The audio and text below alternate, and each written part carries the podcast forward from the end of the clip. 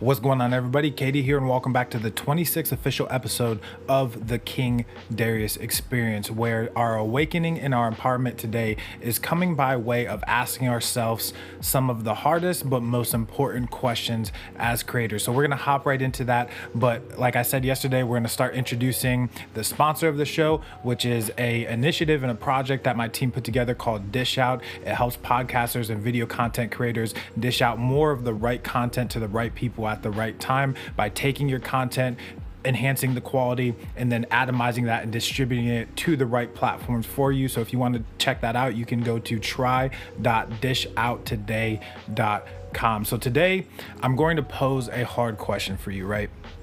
And that question is this: what would you do if you had it today?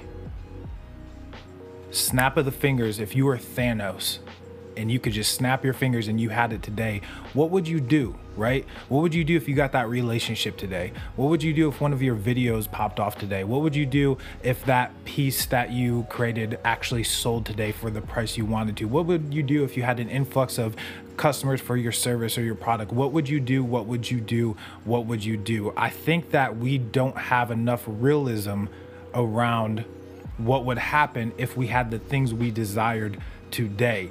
We had an episode a few episodes ago about preparation, but this is going further to spend time to ask yourself questions that can shave off time off of your productivity today and help you focus, right? One of the things that I think is extremely important for people to understand is that trajectory is more important than how hard you're doing something, right? The direction in which you're going, the direction in which you're walking, running, swimming, whatever, is a lot less, or I'm sorry, a lot more important than the fact that you're doing it or how hard you're doing it in the first place. So how you calibrate is extremely important, and what you calibrate to is important. And you'll find out really quick that maybe some of the activities and maybe some of the things that you're doing aren't relative to where you actually want to go when you think about it today. If I had that today, what would I do? Would something change? Would my behavior change? Would my activity change? Would that make things easier? You know, if I had all of those sales today, you know, would I enjoy the fulfillment process of that and, and engaging with people? And we want to say yes, because we think that any alternative version of what our reality is today is going to be a better or more enhanced version of what we currently have. And that's not necessarily always true. Every level has its discrepancies, right? Every level has its ob- obligations and its expectations. And while you cannot predict predict the future, you can spend time, healthy time, wise time, you know, intricate time, marinating time, thinking about where you're going and why you're going there and what would happen if you got there today, you know? So one of the things that I do to protect my creative energy is I go by this concept of best case, worst case, because a lot of times that forces you into a thought pattern as you're, you know, behaving things or executing things out or working on whatever it is that you're working on.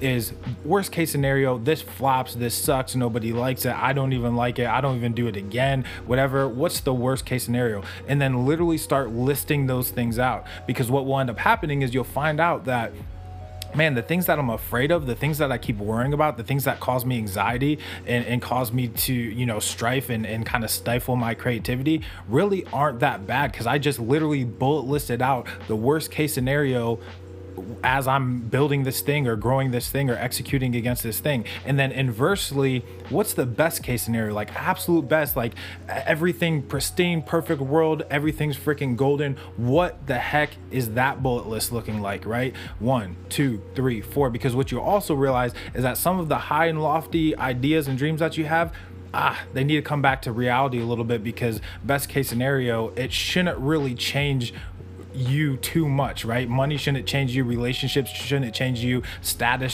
shouldn't change you, position shouldn't change you, prestige, vanity, none of those things should change who you are characteristically or through your integrity and behavior. So if, if that's the case, we need to start kind of taking this principle of best case scenario, worst case scenario, so it forces us into a thought pattern that shaves fat off of our productivity, off of the things we spend our time doing and executing against. And this brings me sort of to my final point of this entire episode, or I guess a quote of the day if you want to, um, you know, uh, peg it as that. But it does not matter how hard you hustle.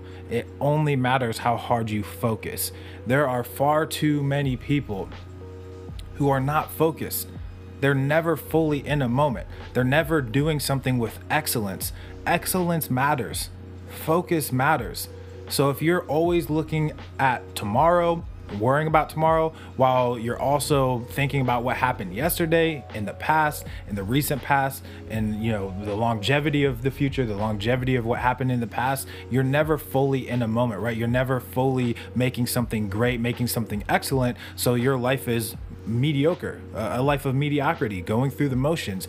And that is just obviously going to bleed into everything you do creatively as a individual, as an entrepreneur, as somebody who has a lot of motivation or aspirations to become a thing. You will not get things accomplished if you cannot focus and be fully present on the things that you're doing. So all that being said, I really hope that you spend time thinking through what is the best case and worst case scenario through the activity and the execution items that I'm working on right now. Because what it will do is it'll take away some of that anxiousness, take away some of the time spent on useless bullcrap, as well as bring some of the high and lofty expectations off of the top, like we talked at the end of uh, last episode about. So that way your reality becomes a constant fulfilling of your cup, right? And then it starts overflowing to into your relationships, overflowing into your creativity, overflowing into the results that are coming into your individual life, your professional life, and overall you start accomplishing a lot more things.